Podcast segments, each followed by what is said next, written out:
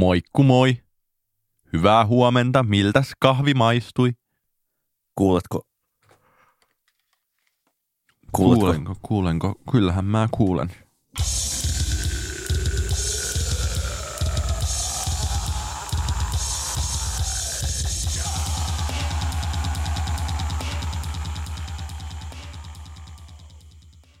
Hello. Hello. Tervetuloa. Tykitellään syyskauden toiseksi viimeiseen jaksoon. Me olemme täällä piirteinä kuin peipposet kertomassa teille uusia tuulahduksia popin maailmasta. Ensimmäinen jakso tänä syksynä ikinä, jonka nauhoitetaan aamulla, ja siksi aion puhua silmät kiinni seuraavan reilun puolen tunnin ajan. Selvä. Jos et ole vielä tykännyt meistä Facebookissa, niin käy tekemässä se hakemalla PS-tykitellään sieltä, ja voit myös arvostella meitä hyvin, toivottavasti hyvin arvosanoin kaikenlaisissa podcast-palveluissa, kuten Applen iTunesissa tai missä tahansa Android-käyttäjät käyttävätkään podcasteja. Minä olen tosiaan Oskari Onninen ja... Minä olen Niko Vartiainen. Ja seuraavaksi aiomme keskustella kahdesta tarkoin valitusta popmusiikkiaiheesta ja sen jälkeen suositella kahta asiaa. Yhtä kumpainenkin. Kyllä. Eiköhän tykitellä. Oskari, mikä sun aihe on tänään? Mistä haluat puhua meille? No mä haluaisin puhua siitä, että mitä tapahtuu skandinaavialaisten elektropoppareiden saturoituneessa kentässä paraikaa. Sillä tuntuu, että siellä ei välttämättä mene hirveän hyvin monella sellaisella nimellä, joista ehti jo vähän tulla householdia. Ja tässä nyt on sopivasti sunnuntaina The Circus-klubilla esiintyivät Mø ja Alma. Ja molemmille tämä on ollut aika niin kuin, suoraan sanottuna paskasyksy noin niin kuin menestyksessä ja no ehkä myös musiikin mielenkiinnossakin mitaten. Ja sen lisäksi on, kun mä kävin katsomaan Flowssa, Sigridin keikkaa, se oli tosi tylsä. Sitten Tove Loon isoimmat hitit on muutaman vuoden takaa, ja tosiaan Møn isot hitit on muutaman vuoden takaa. Almalta ei ole, Alman Cowboy nyt ei lähtenyt oikein. Ei lähtenyt yhdessä, se oli ihan... Se on striimannut todella huonosti. Se on ihan surkea floppi. Zara Larsson on silloin mennyt ihan okosti. Ja, mutta samaan aikaan sitten on... mystinen, näitä kaikkia hyödyntävä Clean Bandit, jolta ilmestyy perjantaina levy, joka porskuttaa oikein. Niin... Mutta siis kun puhutaan skandipopista, niin tässä kehyksessä on nimenomaan nämä mainitut Tove Lo, Alma, Zara Larsson, Mø, Sigrid. Tove Styrke, joka esiintyi eilen. Voidaanko sitten niinku laskea jopa toi... Charli XCX vähän siihen niin kuin laitamille ja mahdollisesti Anne-Marie myös. Voidaan ihan. Joo, mutta tämä on pilalla nyt tällä hetkellä. Tai ainakin, että se ei menesty. Ei se ei ole pilalla. Mä näkisin, että tässä on tapahtunut sellaista, että jos jokin yksittäinen levy on ollut tälle eteenpäin vievä voima, niin se on ollut Robynin Body Talk paketti vuodelta 2010, ja ikään kuin se olisi käytetty loppuun nyt, ja Robyn itse siirtyi tuolla... Puhutaan siitä Robynin uudesta levystä myöhemmin. Sä sanoit tuon Clean Banditin, ja sä oot sitä kuunnellut. Mä oon kuunnellut, koska sun pitää arvioida se ilmeisesti jonnekin. Mitä sä siitä levystä pystyt sanomaan? Siinä kuitenkin singlejä on poimittu viimeisen 2 vuoden ajalta tällaiseksi yhdeksi paketiksi. No se kuulostaa siltä. Se on jotenkin tosi paljon sitä levystä kertoo se, että kun näkee sen biisilistan, jossa jokaisessa biisissä on, koska bändi on luonteeltaan sellainen, niin joku laulaja fiittaamassa tai parikin laulajaa, ja sitten moni biisi on tuttu ja ne biisit kuulostaa kyllä sitten lopulta taas tosi samalta. Että se on häiritsevänkin yhdenmukainen levy, mutta se on myös niin kuin häiritsevällä tavalla synteesi kaikesta siitä, mikä on ollut niin kuin viimeisen 2 vuoden aikana suosittua. Että on siis toki niin kuin tämmöinen perinteinen Clean Bandit-kappale, jossa on jousia, eli tämä sinfoni, jossa Zara Larsson laulaa, joka on oikeinkin hyvä biisi. Sitten on tämä dancehall-meinikin Saan Paulin ja Anmarin kanssa, tämä Rockabye, joka on kanssa julkaistu joskus niin kuin 2 vuotta sitten. Joo. Ja tämä muistan, että se soi silleen samaan aikaan radiossa, kun soi Katy Perryn Chained to the Rhythm, josta tuntuu, että siitäkin on aivan todella kauan sisään. No, ainakin puolitoista. Ja vielä kolmas megahitti on tämä Solo, jossa laulaa Demi Lovato. Ja sitten levyllä on Luis Fonsia ja Almaa ja Charli XCXia ja... Niin, no mutta siis Clean Bandit on sellainen, että niin kuin poimii vähän kaikesta kaikkea. Tuolla on sellaista niin kuin Tropical House ja tuolla on Sean Paulin kautta sitten tuollaisia lattarirytmejä kanssa mukana ja sen sellaista. Mutta jos puhutaan skandipopista, joka ehkä sitten tuolla levyllä on vielä mukana, siis tuolla levyllä Clean Banditin Vladislavillahan on Almakin mukana. Se Alman biisikin on enemmän, niin kuin se menee tähän niin kuin sun Tropical House-hommaan, että Alma mun mielestä on ollut itse operoinut vähän siinä rajoilla, mutta se tällä skandipopilla tarkoitan nimenomaan niin kuin jonkinlaista Robynin jälkeistä musiikkia. Ja Max Martinin jälkeistä musiikkia. Ja se ei nyt myy.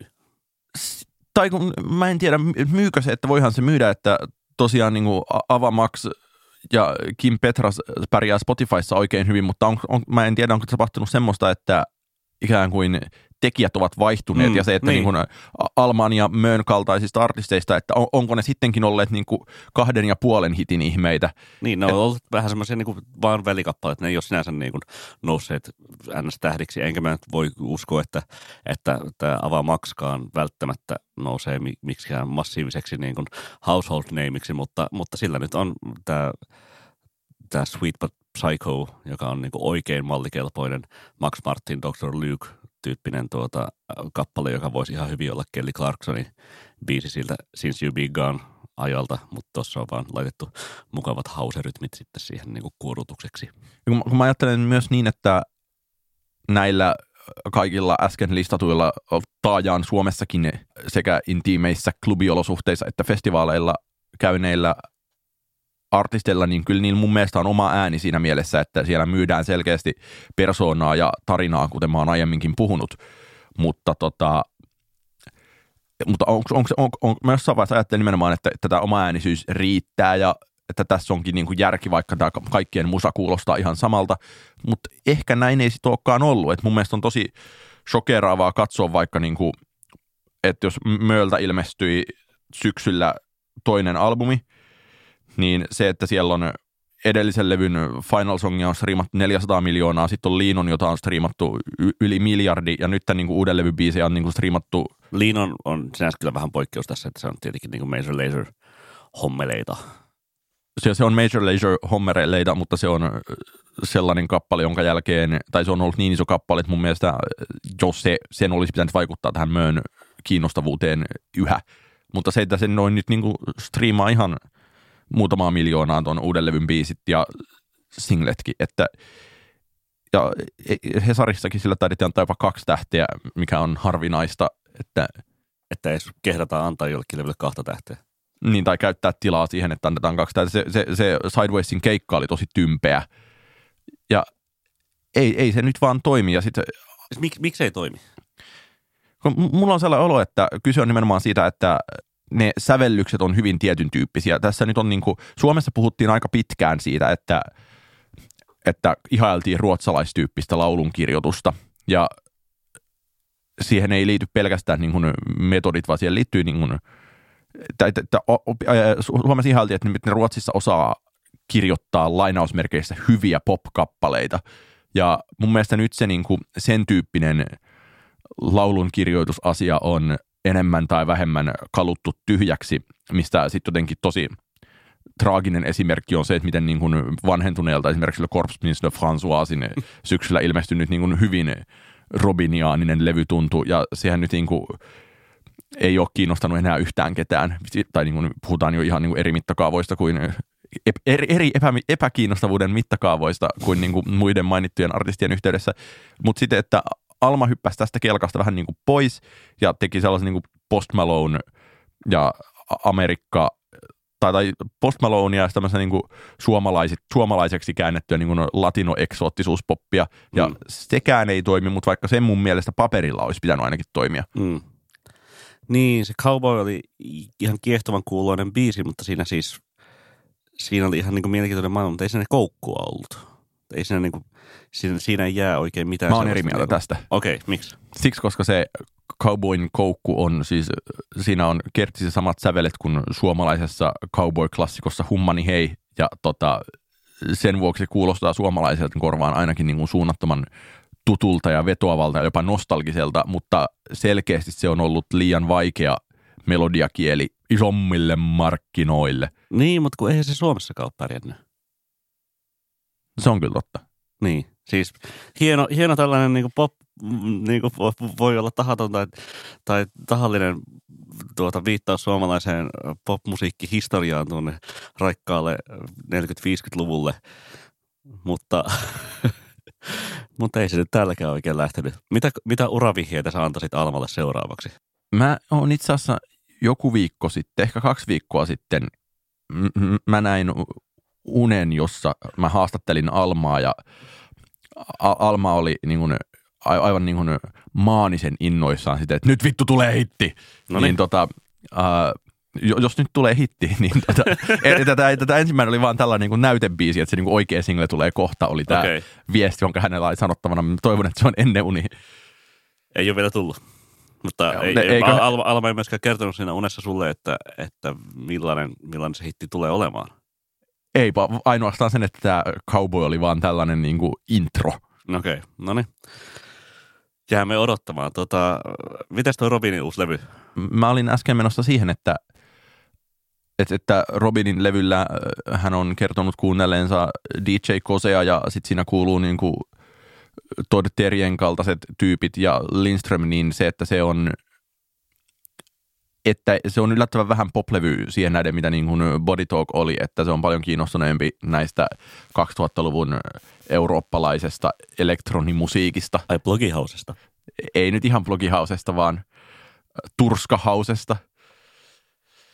Ja se, että kuten mä kirjoitinkin siitä taannoin, niin mun mielestä olisi loogista ajatella, että nimenomaan just DJ Kose-tyyppinen housemusiikki tai Lindström Todd Terje-tyyppinen housemusiikki laskeutuu hiljalleen tonne mainstreamin suuntaan, että Tropical Housen jälkeen semmoinen voisi tapahtua ja kaikki muukin, että ollaan puhuttu siitä täällä podcastissamme, että teknosta on tullut erikoismusiikin osa, niin luulisi, että tuollainen niin kuin cocktail-house, turska-house, rantabaarimusa. Niin, tai siis niin kuin silleen, niin, että okei, Tropical Househan on nimenomaan rantabaarimusaa siis sinänsä myös, mutta niin, se on erilaista. Siis toinen on sellainen, missä on glow-stickejä jossain rannalla ja niin kuin ollaan jossain fucking balilla ja sitten on semmosia niin kuin mukavia risteilyalus rantabaarimusiikkia. Mm. Mun täytyy sanoa, että mä oon pari kertaa kuunnellut Robynin uuden levyn. Ja vaikka siis se kuulostaa sinänsä kiehtovalta, niin mä en ole vielä ihan saanut siitä niin kuin jyvää kiinni. En ehkä niinkään ajatuksella vielä kuunnellut, mutta siinä siitähän sanotaan, sitä on eri kriitikot kutsuneet post-disco-albumiksi muun muassa. Ja siinä, että se niin kuin on nimenomaan merkittävä hyppy pois tollaiselta body talk-tyyppisestä niin kuin elektropopista. Niin on, siinä on siis tulkinnasta riippuen 1 tai 1,5 biisiä tätä elektropoppia ja tavallaan sit kun ajattelee paljon sen body talkin elektropoppi vaikutti asioihin, niin se, että jos Robyn itse on nyt siirtynyt niin kuin askeleen eteenpäin, niin ehkä sitä voi pitää jonkinlaisena signaalina siitä, että muidenkin ehkä tulisi tehdä samanlaista tai se voi liittää siihen, että tänä vuonna tosiaan nämä tämmöiset lukuun ottamatta ehkä Zara Larssonin singleä Ruin My Life, niin tämän tyyppiset artistit ei ole ihan hirveän hyvin striimanneet. Toki niin kuin sitten taas Clean Bandit poikkeuksena, mutta sekään ei ole mun mielestä niin kuin Clean Bandit voi pitää poikkeuksena, koska siis se niin kuin keräilee vähän niin kaikenlaista maailmalta ja on tollainen kameleontti. Ja sitten kun musta oli hauskaa nähdä Rate Your Music-sivulle oli tehty erillinen genrejako, että siellä on sekä niin kuin trap rap ja nyt on niin kuin trap suluissa EDM, niin se on mun mielestä hyvin kuvaava jako siitä. Ja sitten kun katsoo Spotifyn myydyimmä Spotifyn striimatuimpien listaan, niin siellä on esimerkiksi tosi country, EDM-countrya ja EDM-trappia, että jos katsoo vaikka, tai kuunteleekin, ei tarvitse pelkästään katsoa Marshmallon ja Bastillen Happier, tai no sitten tietenkin toki Post Malone hommat, tai mitähän nyt vielä, niin... Niin, no siis tietenkin, niin kun, jos katsoo pelkästään Jenkkeä, niin sitten siellähän nyt on edelleen ja ehkä mahdollisesti jopa isompana kuin, niin kuin aiemmin ollut nämä nimenomaan rap-hommelit edelleen pystyssä siis Travis Scottin ja Sheck Westin ja Kodak Blackin ja no Juice WRLD myös myötä. Että se niin kuin no, säksettävä tyyli, on se sitten räpissä tai on se sitten EDM:ssä, kuten mitä sä äsken listasit, niin, niin sehän se ehkä erityisesti on tätä elintilaa perinteiseltä skandipopilta pois vienyt. Niin, mun on helppo ajatella myös, että vaikka trappia on tehty nyt tosi paljon ja tosi intensiivisesti ja tosi suosittuna, niin siellä ei ole ehkä välttämättä vielä saavutettu sitä niin kuin lopullista saturaatiota, jolloin, tai kun asiat nyt tälleen heilurina vaihtelee, niin kuin ruotsalaisen laulunkirjoituksen aika on nyt ehkä sitten vaan hetkeksi taas ohitse, kunnes siihen palataan vastareaktiona siihen, että trap-sävellykset tai mitkä tahansa räppisävellykset tai mahdollisesti myöskään rock-sävellykset, niin ei ole tarpeeksi sävellettyjä. Mm. Niin, tänään siis torstai-aamuna julkaisi myös Grimes, kanadalaisartisti, paluu singlensä ja siinä nyt kuului vähän jopa semmoista niin kuin, no ei ihan elektroclashia, mutta siis niin kuin tuli siis joistain kohdista siinä biisiä mieleen siihen genreen yhdistetty rock-yhtye The Faint kaikista maailman yhtyeistä. Siis niin kuin siinä oli vähän, no okei, siis se on niin kuin joo elektropop-biisi, sinänsä niin kuin suhteellisen synkeä soundinen, mutta silti Grimes-maisen keijukaiskaltaisen ilmavasti tehty. Mutta kyllä siinäkin sellaisen niin kuin saman juoksutuksen trap EDM-maailmasta voi nähdä tai kuulla. Mä en ehtinyt vielä kuunnella sitä, mä kuulin vaan, että hevikisaroita ilmeisesti on. Kyllä. Ja kyllä. Nehän on jotenkin aika loogisia sit, kun miettii vaikka Flesh Without Bloodia, että mihin siitä mennään seuraavaksi, kun laitetaan lisää särövä. Joo, siis nimenomaan näistä hevikitaroista tuli mieleen myös siinä biisin kohdalla toi... Sleigh Bells. No ei Sleigh Bells, vaan siis mennään vielä vanhempaan. Siis mennään siis saksalaisen Snap-yhtyeen hitti I Got The Power tai The Power nimeltään ja siinä nimenomaan tällaiset niinku hassut stadion kitarat on rekontekstualisoitu sitten tollaiseen vähän niin kuin no ehkä lievästi dystooppisempaa soundiin, mutta joo sellaiset hevikitarat tässä. No siis se voi olla sattumaa tai sitten voi olla täysin tietoista, siis sen Grimesin uuden biisin nimihän on We Appreciate Power. Sitten se on tietenkin tietoista, koska ei koskaan usko sattumaa, mutta oletko nähnyt kenties unia siitä, että tuleeko tästä nyt sitten seuraava soundi vai jatkaako Grimes ikään kuin omassa varsin idiosynkraattisessa lokerossaan? En ole nähnyt unia, mutta siis totta kai mä toivon, että Electroclash tekee paluun muun muassa Grimesin tulevalla levyllä. Ja tuleehan myös Ladytronilta levy, joka harmillisesti siirtyy ensi vuoden puolelle. Totta. No, en mä tiedä, oliko meillä mitään loppukaneettia tähän sanottavaksi. Tsemppiä Almalle. Tsemppiä Almalle ja tsemppiä myös Mölle. Ja Nähdään unissa ja toivotaan, että seuraava single on hyvä ja, ja toivotaan, että rantabaarimusiikki saapuu elektronipoppiin. Ja, no itse asiassa jään odottamaan jännityksellä sitä, että kuinka moni näistä pohjoismaisista tyypeistä tulee Suomeen ensi kesänä festareille ja onko ne festivaalislotit, että jos viime vuonna oli tosi korkeatasoisia slotteja sekä Sidewaysissa että Ruisrockissa että Flowssa, niin onko tarjolla tällä kertaa samaa? No luulisin, että Robyn nyt niin Ruisrockiin tai Flowhun saadaan. Mutta Robyn on mun mielestä täysin poikkeus siinä, että että jos jokin on niinku uransa ja legacynsa ja kaiken jo nyt sementoinut supertähti näissä lajeissa, niin Robyn, että mietin näitä nuorisolaisia enemmän ja veikkaan, saatan olla keväällä, saa sitten tulla huutelemaan, mutta veikkaan, että heitä tulee, mutta heillä ei ole yhtään yhtä arvokkaan oloisia paikkoja enää tarjolla.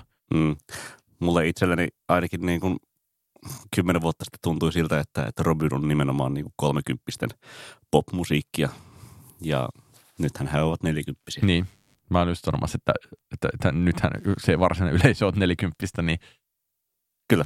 No mennään rockmusiikkiin tai lainausmerkeissä rockmusiikkiin, ainakin rockbändeihin. Kuunnellaan rockjingle.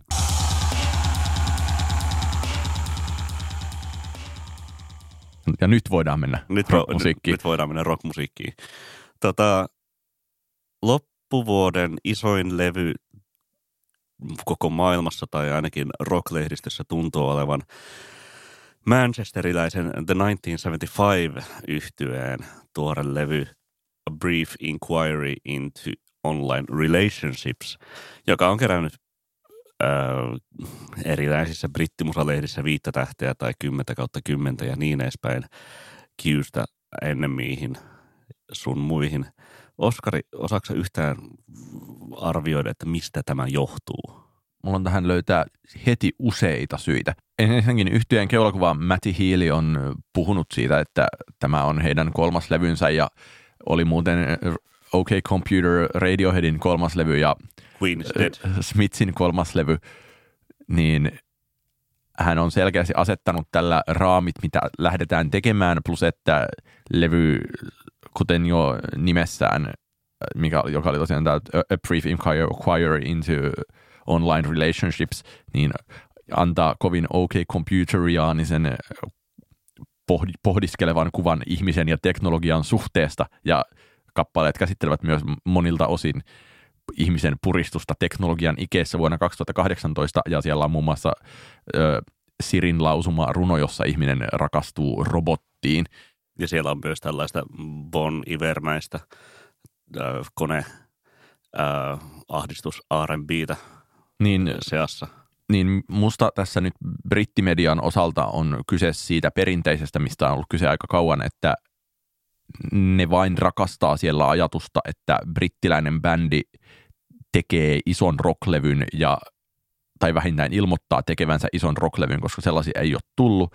Ja sitä, että kun se levy on nyt niin kuin edes jossain määrin onnistunut, tai niin kuin voi olla paikoin varsinkin onnistunut, mutta onhan siinä niin kuin hillitöntä sekoilua ja tarpeettomuuksia ja ihan kamaluuksia ja hirveyksiäkin mukana, niin se otetaan vastaan avosylin, koska tätähän me olemme kaivanneet ja meidän niin kuin lukijoidemme olemassaolo pohjautuu siihen, että he uskovat, että vielä joskus tulee uusi OK Computer.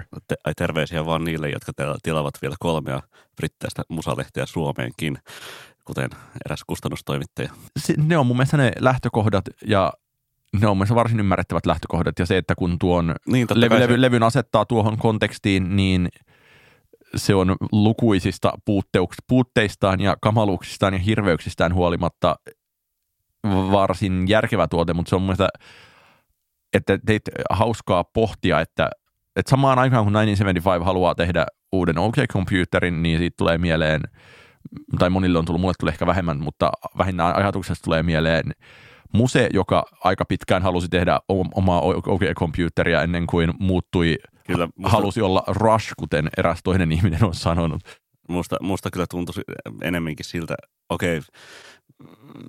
Rush voi olla ihan hyvä vertauskohta, mutta siis erityisesti he halusivat olla Queen. Minusta Rush. Kuuntelen niitä riffejä. Queenillä ei ole semmoisia riffejä. Queen on ihan popmusiikkia verrattuna Rushiin. Rush on rockia. No entä onko Muse popmusiikkia verrattuna Rushiin? Taitaa olla. Ei ole. Molemmat on vakavia rock-yhtyeitä. Selvä. Mennään tällaiseen sisältöasiaan sitten vielä lisäksi ainakin tämän niin kuin sanoitusten suhteen. Siis toi uuden 1975-levyn isoin hitti taitaa olla Love It If We Made It -niminen kappale, jossa Matthew Healy tykittelee kaikenlaisia asioita, mitkä on pielessä nykymaailmassa on viittauksia rannoille kuolleisiin syyrialaislapsiin ja siterataan Donald Trumpin twiittejä. Ja Lil Peepin kuolema mainitaan ja jo ennen kertosa, että jokainen säkeistö loppuu lauseeseen The modernity has failed us. Kyllä, mutta siis se, siinä niin kuin ilmeinen vertauskohta on Billy Joelin We Didn't Start the Fire lähes 30 vuoden takaa, missä sitten listataan kaikkia kamaluuksia, mitä hänen elinaikanaan on tapahtunut. Tässä siis, ja mulle itselleni tulee siis niin kuin sekä tuosta soundista mieleen, että sitten siitä sellaista niin kuin, maailmantuska-ahdistusviestistä mieleen myös MGMT:n Time to Pretend, että tämä biisi on siis niin kuin tämän sukupolven tai nykyisten parikymppisten Time to Pretend, ainakin sillä, miten se oli saattoi olla itselle tai itsensä kaltaisille ihmisille joskus silloin 10 vuotta sitten. Siis, että kun MGMT siinä biisissä kuvaa kaikessa kyynisyydessä ja kyllästyneisyydessään ärsykevirtaan ja kaiken maailman menestyskuvitelmiin sellaista turha edes yrittää pakko vaan teeskennellä menemään, niin elämä on ankeaa kuitenkin asennetta, että tukehdutaan oksennukseen ja se on sitten niin kuin meidän loppu. Well, we were fated to pretend. Mutta siis tuossa siis tässä 1975-biisissä niin on tätä samaa, mutta siinä sellainen niin kuin kirkasotsaisten niin kuin milleniaalinen, siis totta kai niin kuin mä ja Oskari, säkin ollaan milleniaaleja, siis niin kuin määritelmäsuhteen. Vaan meidän pitää puhua siitä niin kuin Z-sukupolvesta. Niin, aivan. Joka on vasta niin kuin todellinen pilalle mennyt nuori sukupolvi. Niin just. Terveisiä vaan kaikille 95 ja sen jälkeen syntyneille kuulijoille. Täällä nuorasedät, jotka eivät ole edes 30 ylittäneet, jo posmeltavat, kuinka nuoriso on pilalla. Niin, Time to Pretend kuitenkin kontrastoituu tähän Love It If We Made Itin kertsiin, missä sitten oikein kirkasotsaisesti uskotaan, että kyllä kaikki siis sinänsä järjestyy ja että tässä on tällainen niin sanottu taistelun kutsu, että nyt kuitenkin niin kuin kyllä me tästä selvitään ja että me voidaan ratkaista tämä kaikki, muun muassa ilmastonmuutos ja Syyria ja näin edespäin, kunhan vaan niin kuin oikein kunnolla tsempataan. Muistatko, kun keväällä MGMT teki itse oman uuden Time to Pretendin? Eli tarkoitan kappaleita She Works Out Too Much, jossa suhtaudutaan älypuhelinhommiin vähintään yhtä sukupolvisella kyynisyydellä kuin 2008, ja se on hauskaa, että niin, kyllä. MGM on ikään kuin oikeastaan vielä se time spent looking at my phone on kanssa. Se, no se vielä enemmän, joo. Se oli vaan, nimi oli lyhenteenä, niin en muistanut, mitä se tarkoitti, mutta se, että MGM ikään kuin tekee edelleen sitä musaa samalla asenteella. Kyllä, ja sitten samaan aikaan nuorisosta on tullut erilaista, ja se niin kuin, mä luin Pitchforkilta 1975:n Matt Healin haastattelun, jossa hän kertoo jokaisesta uuden levyn kappaleesta jotain, ja mulle tuli sellainen olo, että ei saatana, että tämähän on niin kuin Manix ilman aivoja. Niin, tämä käytännössä bändihän on siis, tai Matti Healistä tulee mieleen, että on yritetty tehdä OK Computeria tässä, mutta sitten onkin syntynyt identiteettipoliittinen tai vähintään Twitter-poliittinen Manic Street Preachers, joka tuuttaa kaiken Twitteriin, mitä keksii ja ottaa sieltä sitten hot takeja. Niin, ja hän tosiaan on niin kuin juuri esimerkiksi Twitterissä suunnattoman aktiivinen ja tällainen, ja itse kuvailee muistaakseni monin paikoin olevansa emo, mikä jotenkin on hyvin, sanoisinko, Richard James Edwardsilainen positio monessa mielessä, mutta sitten samaan aikaan se, että sen musiikin sisältö on niin sisäsiistin kirkasotsaista ja pöhlöä ja sitten niinku, että haastattelussa sössetään jotain, yes, I'm very into deconstruction, niin se on aivan hirvittävää seurattavaa, mutta se on samaan aikaan tosi iso osa tämän bändin viehätystä. Niin, on siinä sellainen niin kuin meemin kaltainen reads Baudrillard once -tyyppinen vave. No entäs se levy siitä itsessään? Sä annoit sille Hesarissa 3 tähteä. Mitä ne kamaluudet sitten sun mielestä on, mitä tässä nyt niin kuin kovasti vaahtosit? Siinä on muutama suunnattoman tylsä ja tympeä slovari. Ne varsinaiset kamaluudet on nimenomaan tätä, niin kuin, niin, että mitä yhteiskunnallisemmaksi mennään, sen hirveämpää se on. Sitten on sellainen, mä en tiedä vielä, onko se kamala vai ei, levyn loppupuolella on Mine-niminen hyvin longe jazz-henkinen kappale, jota on monessa yhteydessä verrattu Michael Bubléen, mutta harmillisesti en ole kuunnellut Michael Bublea niin paljon, että voisin allekirjoittaa tämän.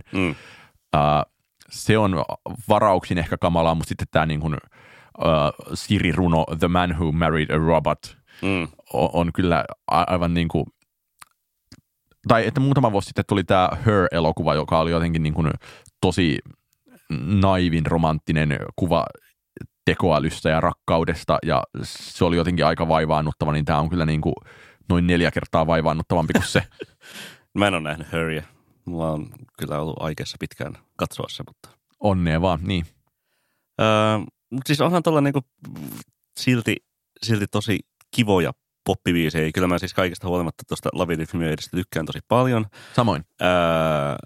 Toi eka single, Give Yourself a Try, on ihan kiva. Siis sellainen niinku, aika semmoinen klassinenkin, vähän tollainen niinku brittipoppisbiisi. Sitten siinä on toi niinku tosi kasari. Poppis If It's Not Living, If It's Not With You, joka ainakin itselle tuo mieleen siis vokaalimelodialtaan Janet Jacksonin I Will Never Do Without You, mutta Oscarilla on joku toinen vertauskohta siihen. Mulle tulee siitä kertosäkeessä tulee mieleen Belinda Carlislein Heaven is a Place on Earth, joo. Mutta vuodet ovat aika samoissa. Kyllä. Sitten toki toi How to Draw / Petri Shore, joka on nimenomaan se Bon Iver palanen. Siis onhan siinä niinku, se on vaan niinku pölhöä maksimalismia, ja siinä se ehkä nimenomaan vertautuu museen ja johonkin niinku Black Holes and Revelations ajan museen siinä, että nyt on niinku otettu maksimalismi käteen ja tungettu se päin naamaa sekä omaa että muiden. Siis levynhän päättää sitten tollanen niinku oikein Glastonbury-henkinen ballaadi. No, se on oikein hieno kappale. I Always Wanna Die / Sometimes, joka on jo niinku viestinä niin sellainen pölhö, että ei voi muuta kuin laulaa mukana. Mua häiritsee, mä yritin löytää sen, kun mä pari vuotta sitten, kun tuli tämä 1975:in edellinen levy, jolla niin ikään on tarkoituksellisen ylipitkä nimi, jota ei saa kirjoittaa kapslokeilla. Elikkäs, mikähän se onkaan, siis tuo. I like it when you sleep, for you are so beautiful, yet so unaware of it. Joo, niin silloin joku, mä olisin ajatellut, että se olisi ollut Pitchforkin Ian Cohen, mutta muistan lukeneeni vaan tweetin mittaisen ajatuksen siitä, että tämä on se levy, mistä 20 vuoden päästä kirjoitetaan samat esseet kuin... Smashing Pumpkinsin Melancholy and Infinite Sadnessista kirjoitetaan nyt. Ja mä ostin sen argumentin, koska se on ihan totta, tämä uusi levy on mielestäni vähän jopa parempi. Ja sinänsä jännä, että siis vuonna 2011 jokainen popkriitikko tuntuu olevan vertaamassa M83 tai suomalaisittain M83 Hurry Up We're Dreaming ja nimenomaan tähän Smashing Pumpkinsin Melancholy and Infinite Sadnessiin. Tuplalevy. Niin. Tuplalevy.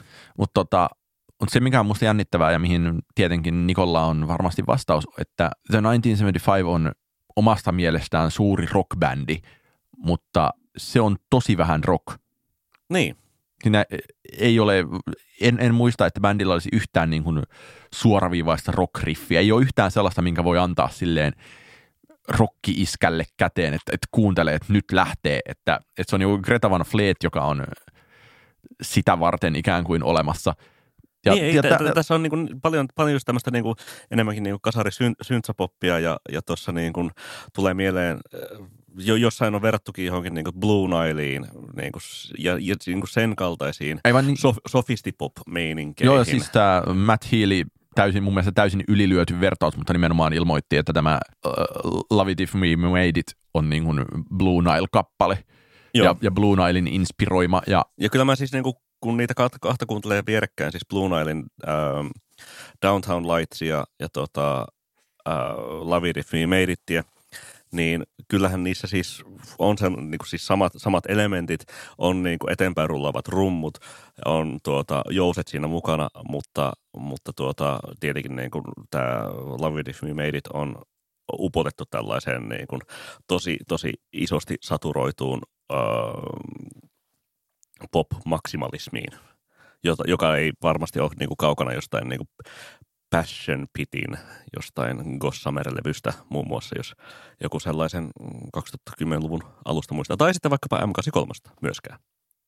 Niin, mutta miksi suuri rockbändi on nykyään tällainen? Onko kyse samasta asiasta kuin siinä, kun me puhuttiin niistä 80-lukulistoista, jotka on nyt päivitetty aikaansa kiinni, ja koska jos jokin on sulatusuuniyhtye, niin 1975. Niin, siis mä keksin tässä jo niin kuin päässäni uuden termin, että niin kuin ei näitä tämän, siis 1975:in tai 21 Pilotsin tai periaatteessa ehkä niin kuin nykyisen Panic at the Discoonkaan kohdalla pitäisi puhua niin kuin niinkään rock-yhtyeestä, vaan bändivetoisesta pop-musiikista, jos tällainen niin kuin taksonominen jaottelu nyt tässä niin kuin voidaan tehdä. Mutta siis ehkä mulla niin kuin on vaan sellainen, niin kuin, no ei, voihan olla ja eletty on ennenkin, niin että siis se niin kuin samanlainen asetelma kuin vaikka niin kuin 80-luvun niin kuin loppupuolen niin kuin valtavirta pop-levyissä, missä oli kanssa niin kuin syntsat valloillaan ja kaikki kimalteli ja näin edespäin, ja sitten tuli grunge ja veti kaikkia niin kuin pop-listoilla turpaan, niin ehkä tässä onkin vaan tällaista tyyntä myrskyn edellä. Ja sitten voidaan kuunnella Grimesin heavy-kitara-singleä. Niinpä, mutta siis loppuun mulla on siis joka tapauksessa tällainen niin kuin laavankuuma hot take siitä, että kun siis 1975, 21 Pilots, Panic! At the Disco, kaikki soittaa vähän tästä niin kuin konemusavaikutteista kiiltäviin syntikoihin kuorotettua poppia, niin täytyy siis kysyä, että onko 2010-luvun vaikutusvaltaisin Duran Duran? Ei ihan, mutta siis niinku Duran Duran on ehkä sitä, niinku sitä lähdemateriaalia sille kysymykselle ja ehkä niinku samplemateriaalia sille kysymykselle, että onko 2010-luvun vaikutusvaltaisin genre chillwave? Chillwave? Niin, koska siis äsken puhuttiin Tropical Housesta ja niissäkin ja siis myöskin just tässä 1975:in Love It If We Made Itissä kuulostaa paikoin muun muassa niin kuin Washed Outilta tai just tältä Passion Pitiltä. Tai sitten se yksi niistä singleistä, Two Time, voisi olla suoraan niin kuin joltain Bonobon-levyltä tai ainakin mennä peräkkäin jonkun Bonobon biisin kanssa. Mä en kyllä pidä Bonoboa chillwavinä, jos nyt tähän lähdetään, mutta siis, sulla on pointti silti. Siis nimenomaan Bonobo on vähän silleen niin kuin askel post-chillwavin tai niin kuin chillwaveista seuraava askel. Mutta siis joka tapauksessa kaikki nämä niin kutsutut auringon hyväilemät syntsahommelit tuli ensi kertaa pintaan vuosikymmenen alussa kaikkien niin kuin Washed Outin ja Memory Tapes ja Air Francein ja Neon Indianin kaltaisten tyyppien kautta, ja jota sitten Bonobo ja toisaalta sitten myös Kygo ja Clean Bandit ja Alan Walker väänsi Tropical Houseksi, ja mikä soundi sitten puolestaan nyt palautuu tässä tällaisten isojen rockpumppujen tai bändivetoisten pop-yhtyeiden tai bändivetoisten pop-musiikkitahojen repertuaarissa, myöskin vaikka Maroon 5:in kohdalla, niin se... Onko sä kuunnellut uutta Maroon 5:ia? Mä en ole aivan uusinta Maroon 5:ia kuunnellut, mutta... Mutta siis uudempaa kuin 100% kenestäkään. Mutta siis niin kuin onhan niin kuin Maroon 5 ottanut niin kuin paljon tätä niin kuin Tropical Housea myöskin omaan soundiinsa tässä viime vuosina. Niin se, että kaikki tämä juontuu, sellaisen niin kuin Duran Duranin tai vaikka jonkun italodiskon Gary Lowen re-estetisointiin ja vähän sellaisen niin kuin unenomaiseksi tekemiseen makuuhuoneessa, joka tapahtui Washed Outin Ernest Greenin tai Memory Tapesin Dave Hawkin toimesta, joka sitten tässä on niinku palasteltu puolestaan DJ:n toimesta klubisoundeiksi ja sitten loppujen lopuksi palautuu nyt tällaiseen Q:n ja NM:n hehkuttamiin rock-yhtyeisiin, niin chill wave. Tiedätkö mitä, Niko? Kiitos. Sä oot yllättävän oikeassa, siis aina sä olet varsin oikeassa, mutta sä olet vielä enemmän oikeassa, niin jos ajatellaan tässä nyt esimerkiksi Memory Tapesin Bicycle-kappaletta, niin se, että se on vuodelta 2009, eikö se ole, niin mikä se 10 vuodessa tapahtunut evoluutio on se, että aivan järkevältä tuntuu ajatus, että Clean Banditin uudella levyllä voisi olla tästä kappaleesta tehty niin kuin joko remiksi tai niin kuin eri tavalla laulettu versio. Tai... Niinpä, tai sitten vaikka se otetaan se bassolinja siitä tai otetaan sitten sen lopun kitarasoolo siihen. Niin, tai sitten niin kuin ihan mikä tahansa... no ei nyt ihan marshmallow, mutta melkein marshmallow remix. Niin, siis olisi ihanaa. Laitetaan vaan niin kuin silleen niin kuin synkopoidut rytmit vaikkapa siihen tai joku tällainen niin kuin vähän rikottu biitti hausekoukuksi. Niin sit, niin kuin, se voisi olla ihan niin kuin puhtaasti niin kuin hittilistoille kupelle. Tämä minä heti kuulin, kun sä sanoit tuon asian ja siksi tämä olikin niin tulenkuuma. Laavainen take suorastaan. Kyllä. Tällaisiin kuumiin tunnelmiin ja trooppisiin talomeininkkeihin päätämme tämän aiheen ja siirrymme suosituksiin. Ensimmäisenä voisin itse suosittaa ihan jopa niin kuin epävirallisesti kaiken tämän ulkopuolella sitä, että jos haluaa kuunnella muun muassa Memory Tapesiä tai MGMT:tä tai kaikenlaisia muita 2000-luvun ensimmäisen vuosikymmenen ihanimpia ja kamalimpia indie-hittejä, niin tervetuloa vaan 8. joulukuuta lauantaina kuuntelemaan minun ja Oskarin ja Antti Lähteen soittamana musiikkia Erkikatu 11 klubille nimeltä Oh My God, Ruby Ruby Ruby Returns. Tervetuloa siis sinne lauantaina 8. joulukuuta. Mutta mitä sä oikeasti haluat suosittaa? Mä voisin suosittaa, nyt kun tässä vuoden loppu hämättää ja osa sivustoista, musiikkimedioista ja toisaalta myös vaikkapa levykaupoista on tässä alkanut julkaista jo vuoden parhaiden levyjen listoja, niin voisin poimia sieltä yhden noston. Suositatko sä listaa? Mä en suosittele listaa, mutta mä voisin poimia sieltä yhden noston, joka mua on miellyttänyt tässä viimeisen viikon ajan. Tällainen taitaa olla brittiläinen jazz kautta soul-muusikko Katja Bonein albumi Child Queen, joka Niko, oletko hippi? No siinä on vähän semmoista niinku, mutta siinä on vähän samalla tavalla kuin se se alkuvuonna suosittelemani Kruangbinin Con Todo el Mundo, niin tässä on suhteellisen taidokas maailmanmusiikki viba jatsiin ja soulin puettuona. Se on siis Piccadilly Records levykaupan vuoden parhaaksi valitseman levy ja sieltä itse tämän bongasin. Ei ole britti, vaan siis Katja Bonein on jenkki, toisin kuin äsken virheellisesti ilmaisi. Mutta siis sitä levyä voisin suositella. Se on siis miten sitä nyt voi kuvata, psykedeellistä soul kautta jazzmusiikkia. Siinä on niin kuin oikein mukava ja raukea tunnelma. Toimi muun muassa, kun eilen sitten illalla rauhassa ja kotona kuuntelin. Mä kuuntelin joskus silloin nyt keväällä, ennen kuin se levy tuli, mulla oli jotain singlejä. Muun muassa Delphine-kappaleen olen poiminut itselleni talteen ja se edustaa muistaakseni levyn jotenkin niin folkimpaa päätyä, minkä voisit työntää sinne jonnekin niin Vashti Bunyanin ja Johnny Mitchellin tyyppisten muusikoiden väliin, mikä on niille, joille levyn jotkut toiset kappaleet saattavat olla liian hippejä. Niin. Okei, kuten sulle. Kuten mulle, mutta pitäisi nyt kuunnella toi vielä tuomiokuunteluiden verran. Kyllä. Voin kyllä myös sitä toistaa suosituksen sitä Kruangbinistä. Näitä kahta voi vaikka mieluusti kuunnella yhdessä. Oskari, mitä sä suositat? Mä suosittelen dokumenttielokuvaa Nimittäin lauantai-aamuna kello 6 Yle Areenaan saapuu japanilaissäveltä ja Ryuichi Sakamotosta tehty dokumenttielokuva Kooda, joka on sen jälkeen Areenassa kokonaisen kuukauden ajan. Joululomille katseltavaa. Joululomille tai joulukalenteriin.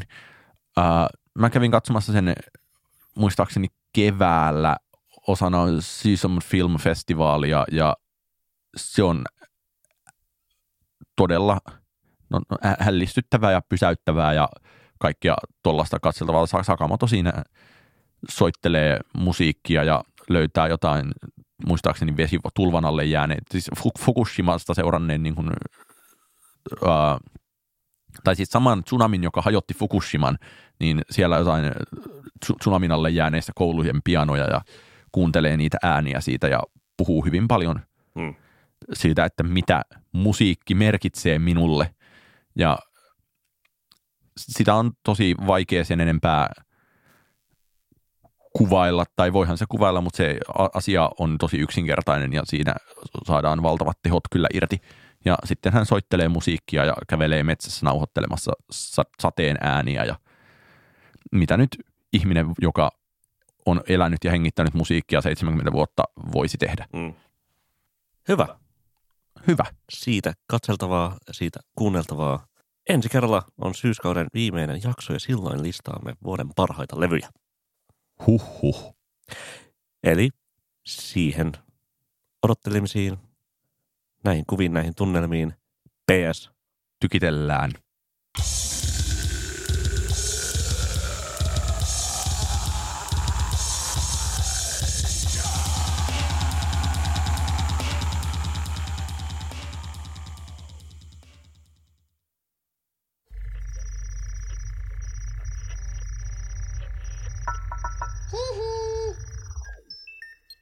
Jakso.fi